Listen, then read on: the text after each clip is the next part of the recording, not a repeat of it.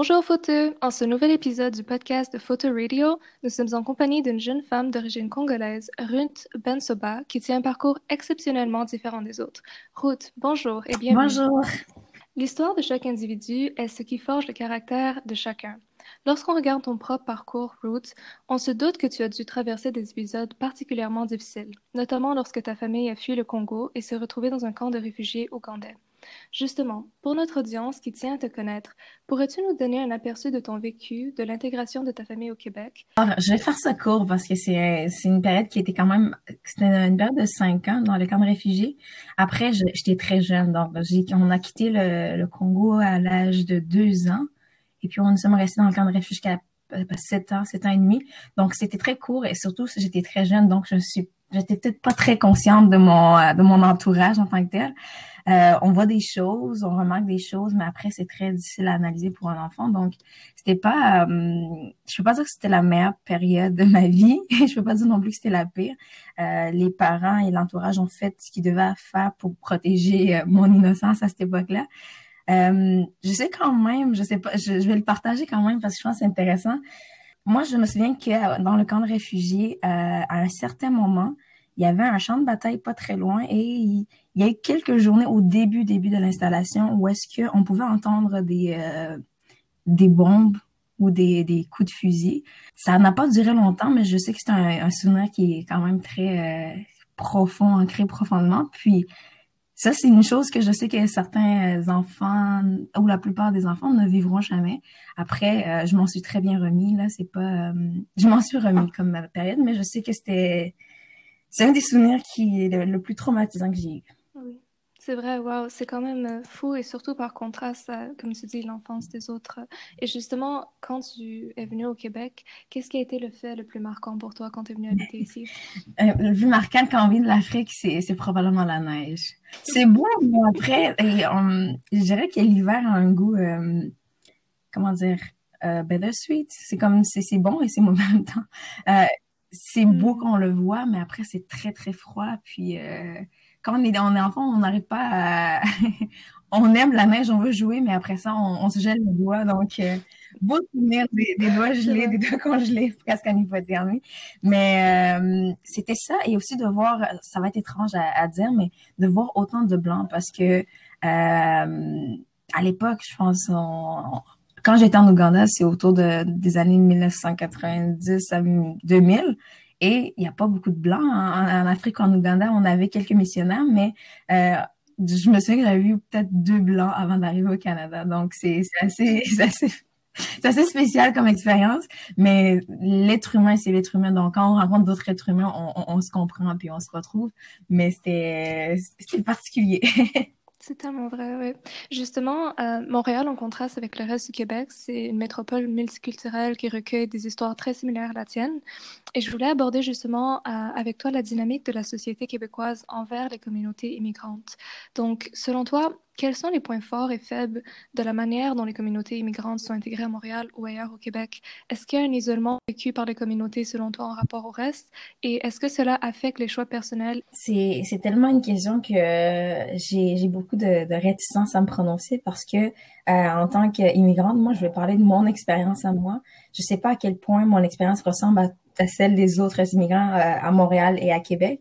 Moi, ce que j'avais remarqué, c'est que euh, il y a une tendance après, c'est pas c'est pas non plus généralisé, mais une tendance à, mettre euh, les gens à la même place. Donc moi, quand je suis arrivée, euh, je sais que j'habitais dans un appartement avec ben, dans un dans un bloc appartement où étaient d'autres euh, d'autres immigrants qui, qui venaient de la même place. Donc je sais pas si c'était exprès par rapport au système ou, c'est vraiment un pur hasard, mais je sais qu'on était euh, je pourrais pas dire concentrés ensemble et euh, point positif dans ce, dans ce sens-là, c'est que, euh, veux, pas, on était perdus, mais on était perdus beaucoup ensemble. Donc, ça faisait un, certain euh, sentiment d'appartenance. On comprend pas la langue, mais il y a deux, trois personnes qui parlent aussi la même langue que moi. On va probablement à la même école. On se prend les mêmes cours de francisation. Donc, on se sentait un petit peu moins seul. Par contre, l'aspect négatif de ça, c'est que euh, on a l'impression que le, le, le, le aller vers l'autre prend plus de temps à arriver parce que justement, si on est capable de rester ensemble, parler notre langue, aller après ça, aller parler avec ceux qui parlent français ou se forcer à parler français ou se forcer à intégrer la culture, ça peut être aussi euh, ça peut être ralenti par, à cause de ça, mais encore une fois, euh, je tiens à préciser, je parle de mon expérience à moi, donc c'était un point positif parce que c'est rassurant, mais peut-être aussi que ça a ralenti probablement une intégration. Après, c'était pas un impact aussi grave que ce que je voudrais que je voudrais faire croire. En fait, c'était pas si grave que ça, mais euh, ça a probablement ralenti un petit peu l'intégration. C'est un point intéressant justement parce que ça vient toucher une prochaine question que je vais aborder avec toi. Puis je ne sais pas si ça vient exactement toucher au point que tu viens de dire, mais est-ce que tu penses que ça peut animer un doute justement chez quelqu'un qui ne peut pas s'identifier avec la majorité? Ah, bonne question. Euh, l'identification, c'est personnel. Donc, comment les, autres s'identifient, c'est différent. Mais pour ma part, euh, c'est clair que euh, en arrivant, la première chose que inconsciemment on fait, c'est de trouver des repères. Et c'est sûr que les repères, on va les retrouver dans les gens qui nous ressemblent le plus, ou ceux qui parlent notre langue, ceux qui mangent la même nourriture que nous. Donc oui, c'était c'était difficile de s'identifier aux, euh, aux, personnes qui sont pas de la même couleur, aux personnes qui parlent le français. Euh, Qu'est-ce que ça crée concrètement comme euh, comme expérience, c'est que on, on, crée moins rapidement les liens d'attache, on crée moins rapidement les, les, les relations et euh, on ressent une certaine distanciation entre nous et les autres.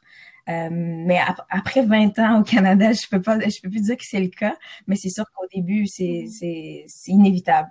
Et justement, quand tu as choisi le droit, est-ce que, justement, en prenant compte de tout ce que tu viens de me dire, est-ce que tu as vécu beaucoup de situations, soit de la part de ton entourage ou de d'autres personnes? Puis si oui, à quoi est-ce que ça pouvait ressembler? Alors, euh, le droit, en fait, euh, et là encore, là, j'aime bien dire que c'est mon expérience personnelle parce que je sais pas comment les, autres immigrants ou les autres euh, jeunes filles qui intègrent la, faculté, les facultés de droit vivent leur expérience. Pour ma part, à Québec, dans la ville de Québec, euh, j'avais j'avais pas rencontré euh, d'avocats noirs et à chaque fois que je le dis, je me dis mais c'est sûr qu'il en existait. Je peux pas dire qu'il en existait pas. Ça, j'arriverais pas à croire qu'il en existait pas, mais c'est sûr qu'il y avait personne de mon entourage ou des gens que j'ai rencontrés, quoi que j'ai rencontré énormément de personnes ou que je considère que je connais beaucoup de noirs à Québec. Et non, je ne connaissais pas d'avocats noirs, donc mm. c'est difficile de, de de se mettre à la place quand on ne voit pas un modèle ou une personne qui fait la même chose que nous, on se pose des questions qui peuvent sembler euh, un peu irrationnelles ou ironiques ou euh, vous pouvez mettre le mot que vous voulez parce qu'on se dit mais ok est-ce qu'il y a des noirs en droit? Est-ce que comment ça fonctionne? Est-ce qu'ils réussissent bien? Et c'est des questions que veut, veut pas, on se pose, peut-être qu'à tort, à, à, tort ou à raison, mais c'est des questions qu'on va se poser parce que justement, on voit pas de modèle, on voit pas quelqu'un qui le fait déjà pour se dire, ben écoute, c'est normal, c'est naturel, puis euh, ça va de soi. Oui, exactement. Donc, comme tu dis, c'est plutôt genre une idée de modèle. Donc, justement, est-ce que tu te mettais un peu de la pression de justement performer pour devenir ton propre modèle? Comment est-ce que ça fonctionnait? Est-ce que je mettais, est-ce que je me mettais de la pression? Oui et non. Euh, je, je, veux dire oui dans le sens, en fait, je veux dire non dans le sens où j'ai pas de, de, modèle, donc j'ai pas à, me comparer à une personne en particulier. Donc, à la fin de la journée, mon parcours va être le mien et euh, je serai pas là en train de me comparer à d'autres personnes pour en juger. Et j'irai oui parce que, euh, en fait, on dirait que dans mon cas, puis ça c'est moi qui le pense, dans mon cas, on dirait que c'est pas le succès n'était pas une option dans le sens que tu le fais et tu, tu le termines. c'est vraiment ça, c'est vraiment ça, l'expression anglaise, c'est it's all, c'est all in or all out. C'est tu y vas, tu termines. Donc, pression, je peux dire que j'ai, j'ai ressenti euh, un manque de soutien, mais parce que les gens ne savent pas nécessairement c'est quoi le parcours qu'on, dans lequel on traverse. C'est, c'est comme si c'était des études normales universitaires, mais il y a une, comment dire, c'est spécifique le, le droit il y a un, mentalement, c'est demandant. Après, toutes les, tous les programmes de, de l'université sont demandants, mais le droit particulièrement, c'est demandant. Et quand tu réalises toute l'énergie que tu mets dedans, tout le temps que tu mets dedans, et après que tu as des doutes par rapport au fait que tu vas réussir, mais que tes doutes sont basés sur des, des questions que, qui sont tellement personnelles, c'est-à-dire est-ce qu'il y a des noirs en droit, est-ce qu'on engage des noirs, est-ce que les clients prennent des noirs? Après, encore une fois, ça peut paraître vraiment irrationnel de, de, de se poser ce genre de questions, mais euh, c'était une pression de plus, puis c'est une inquiétude qui euh, j'ose croire, en fait, je pense qu'il est partagé par beaucoup d'étudiants noirs à certains niveaux. mais c'est sûr que ça leur traverse l'esprit au moins une fois dans leur, euh, dans leur parcours scolaire. Oui, je suis sûre que oui. Et ben, en fait, je voulais revenir avec toi sur quand justement tu es rentrée à la faculté, comment est-ce que, quelle était ton impression? Est-ce que tes doutes se sont estompés ou ils ont plutôt augmenté quand tu as commencé à rencontrer des gens qui faisaient le même programme que toi et voir comment eux ils performaient? Euh, alors, la première année, euh, je pense que la première année en droit est difficile pour tout le monde. Après, j'espère que c'est, j'espère que je me trompe là-dessus, mais c'est très difficile parce que on commence une matière qu'on ne connaît pas nécessairement, puis on a envie de se sentir à l'aise ou de se sentir en sécurité ou de d'avoir des repères. Je sais que quand je suis rentrée à, à Fauteuil particulièrement, euh, moi j'ai vu j'ai vu d'autres noirs, donc ça m'a ça m'a beaucoup rassurée de voir qu'il y avait d'autres étudiants noirs. Mm-hmm. Euh, par contre, je sais qu'en deuxième année, euh, le nombre de noirs, d'étudiants noirs a, a dire, drastiquement diminué. Et ça m'a, ça, ça réveillé l'inquiétude que j'avais. Donc, à savoir même pour, pourquoi, euh, justement, euh, elles l'ont, ils ou elles l'ont quitté? Est-ce que c'est parce que leurs inquiétudes à eux sont devenues vraiment concrètes, puis ils ont dit non, ça marche plus pour moi? Est-ce que c'est parce qu'elles avaient de la misère à intégrer la matière? Est-ce que c'est une question d'intégration? Il y a beaucoup de questions qui sont revenus quand j'ai vu le nombre d'étudiants noirs qui ont quitté la faculté après la première année. Après, il y a, il y a vraiment différentes raisons qui peuvent s'expliquer, mais euh, encore une fois, ça révèle des questions qui peuvent sembler irrationnelles à certains niveaux ou à certains points, mais euh, pour ma part, j'étais rassurée de voir qu'il y avait des noirs et j'étais moins rassurée la deuxième, année quand j'ai vu que le nombre avait diminué. Ça fait vraiment beaucoup de sens. Et justement, je voulais revenir avec toi sur quand tu t'identifies justement à ton profil d'une jeune femme qui est noire, est-ce que ça influence la manière dont tu te sens confortable de t'intégrer à des événements professionnels, disons comme des cafés, des 5 à 7 avec les, avocats, les juges?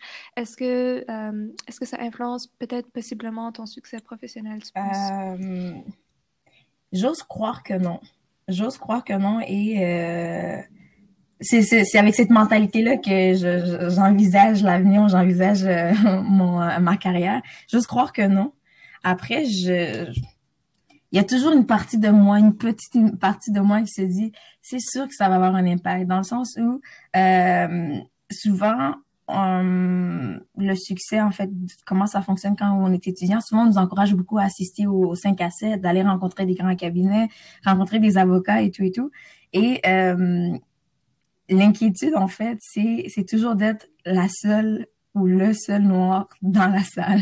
Après, c'est une inquiétude qui, encore une fois, souvent c'est irrationnel. Souvent, ça vient de nous, mais ça vient de nous avec, comment dire, on ressort beaucoup d'éléments qui font en sorte qu'on arrive à ces conclusions-là.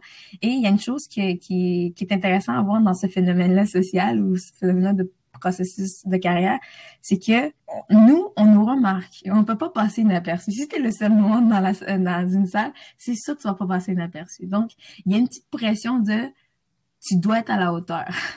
Ce que tu vas dire, comment tu vas te comporter, euh, comment tu vas parler aux gens, euh, ça va pas passer inaperçu. OK? Après, ça peut passer inaperçu vraiment pour beaucoup de monde, mais on s'entend que euh, on est sur un spotlight sans, sans le vouloir ou sans le savoir, à quelque part. Et euh, il y a un mélange de nous, on pense ça et, on, et peut-être que les autres pensent ça. Donc, c'est toujours euh, quand tu poses ta question pour savoir si moi j'ai l'impression que ça influence ma carrière, moi je crois pas que ça influence ma carrière, mais je pense que euh, on peut se limiter parce qu'on pense de telles choses.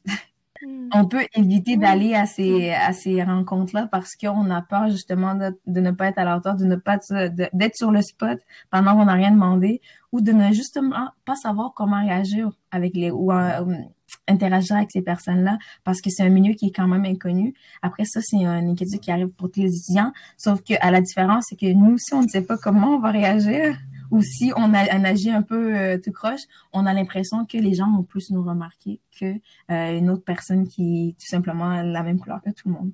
Mhm, ça a du sens, surtout parce que justement, vous êtes une minorité visible, donc tu, tu vas te démarquer inévitablement de, des, des, autres et de la majorité.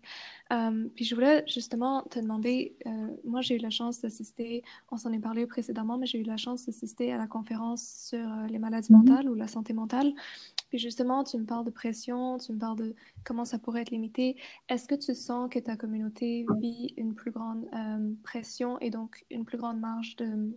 Est-ce qu'il y a un tabou par rapport à parler la santé mentale dans ta communauté? Est-ce que c'est abordé? Est-ce qu'il y a des gens qui... Euh, c'est une excellente question. Euh, Alors, à chaque fois qu'on parle de communauté noire, c'était moi je pense qu'il faut préciser de, il y a tellement de les noirs on vient de partout, on a des exemples différents, donc c'est dur de dire est-ce qu'il y a euh, un problème dans la communauté noire par rapport à la santé mentale?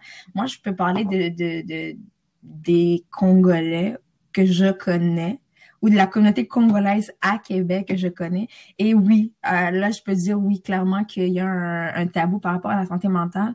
C'est, des choses qu'on on n'aborde pas beaucoup, mais souvent on les aborde pas parce qu'on on, ne, on ne connaît pas, en fait, le, comment dire, on ne connaît pas le sujet assez. Puis, euh, je sais pas si c'est une question de culture de, de mentalité, mais je sais que euh, il y a un aspect négatif associé euh, à, on va dire, à la dépression, à, à la, tous les éléments qui, qui relèvent de, la santé mentale. Il y a un aspect, euh, comment dire, négatif. C'est-à-dire, on voit que ah ben c'est des gens qui sont faibles ou c'est des gens qui euh, qui qui se plaignent beaucoup c'est des gens qui sont pas reconnaissants des de, de reconnaissants de, de ce qu'ils ont dans la vie donc il y a un aspect de ben écoute, ça va pas, ok, mais get over it, comme ils disent, comme les gens, les Anglais disent. Get over it. On, on a l'impression que dans la communauté noire, j'ai encore, je précise Québec, euh, congolaise, c'est plus, ben on n'en parle pas parce que nous, on, est fait fort. On passe à autre chose. Donc, euh, c'est très difficile pour les, les, jeunes qui grandissent au, euh, au Canada, qui vivent des, des situations où ça relève vraiment de la santé mentale, de juste aborder le sujet avec les parents ou juste dire ok je vois un psychologue encore là c'est tabou. Dire je vois un psychologue est-ce que j'ai des traitements? Est-ce que c'est c'est très c'est très tabou non pas ben, en fait dans un premier temps parce que c'est euh, on se dit ben ça va bien aller, c'est tout, get over it, c'est pas plus grave que ça. Et c'est surtout de, on connaît pas le sujet et on ne se renseigne pas sur le sujet. Je pense que la communauté gagnerait énormément, non seulement à aborder le sujet, mais à considérer euh, les, impacts de graves d'une de, d'une mauvaise santé mentale. C'est vraiment d'excellents points. Euh, donc, euh, récemment, il y a une professeure de la Faculté des arts qui a euh, réitéré un mot à connotation raciste dans le cadre de ses cours, et l'université ainsi que plusieurs professeurs semblaient prôner la liberté d'expression dans le cadre de l'enseignement académique. À ce stade de la situation, il semble qu'on favorise une discussion sur le sujet. Outre donner la responsabilité à la communauté noire d'éduquer nos enseignants, on devrait avant tout prioriser l'écoute des indignations vécues par ceux qui subissent ce malaise. Donc, Ruth, selon toi, quelle est ta perception de la communauté académique? Penses-tu qu'elle est prête à comprendre les enjeux de votre communauté? Euh, alors, euh, pour répondre à ta question, parce que tu l'as mis en place, la, dernière partie de ta question, je pense qu'il y a une volonté de vouloir, euh, de vouloir, euh, comment dire, j'allais dire, j'allais dire le mot en anglais, mais de vouloir régler la situation, de vouloir euh, justement mettre la table pour qu'on en discute. Il y a par contre une lacune que je, dois souligner, c'est que on, on ne fait pas appel aux gens qui sont concernés directement j'ai l'impression que, euh, et là je dis ça avec toute réserve, j'ai l'impression que on met, on dresse une table sur la diversité et on n'invite pas les gens de la communauté de la diversité.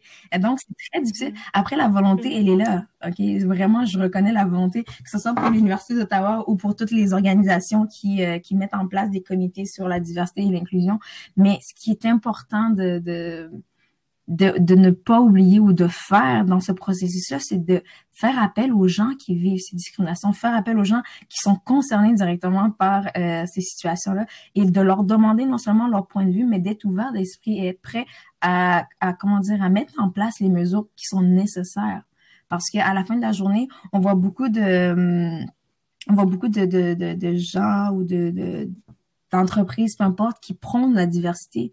C'est très bien, mais on veut de l'action parce qu'on en parle beaucoup, ça fait longtemps qu'on en parle et honnêtement, euh, on est tanné d'en parler. Il faut qu'on arrête d'en parler. Il faut maintenant qu'on agisse en fonction et prendre des mesures. Ça peut être très radical pour, euh, pour les, comment dire, une situation comme ça, c'est très difficile pour une personne qui est à l'extérieur de la situation de voir où est le mal et comment régler le mal.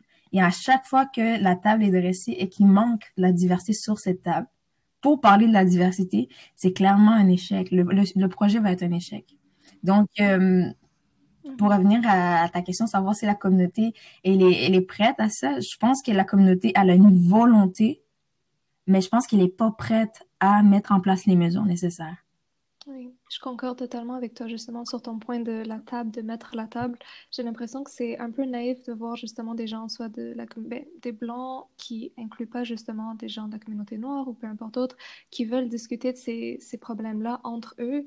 Mais c'est, en tout cas, je trouve qu'il manque un peu de crédibilité pour donner appui à leur. J'aimerais préciser quand on, dit de mettre la table, ça prend des blancs à la table, ok? Ça prend des blancs à la table, ça prend des, mm. des noirs, ça prend, euh, ça prend les gens qui peuvent régler la situation et des gens qui sont concernés par la situation. Donc, donc je parle pas d'une d'une euh, d'une solution qui est euh, simplement, euh, on va dire, faite par des, des, des, gens touchés par la, la, la, problématique, mais vraiment de mettre tous les éléments, tous les alliés, toutes les personnes sur la même table et on en discute et surtout de garder en tête que le changement en tant que tel, ça ne peut pas être simple.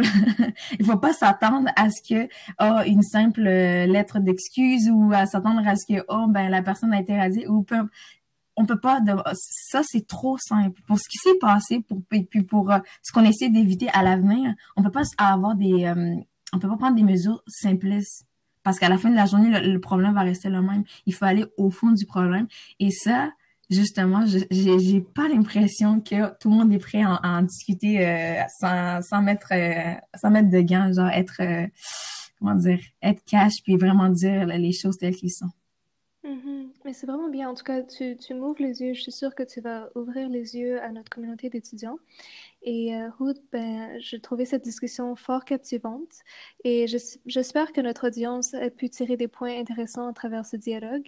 Et en tout cas, je te souhaite une super belle continuité et tout le succès qui peut t'arriver. Et à vous, chers photosiens, nous nous retrouverons au prochain épisode de Merci, c'était un plaisir. À la prochaine. À la prochaine. Thank you.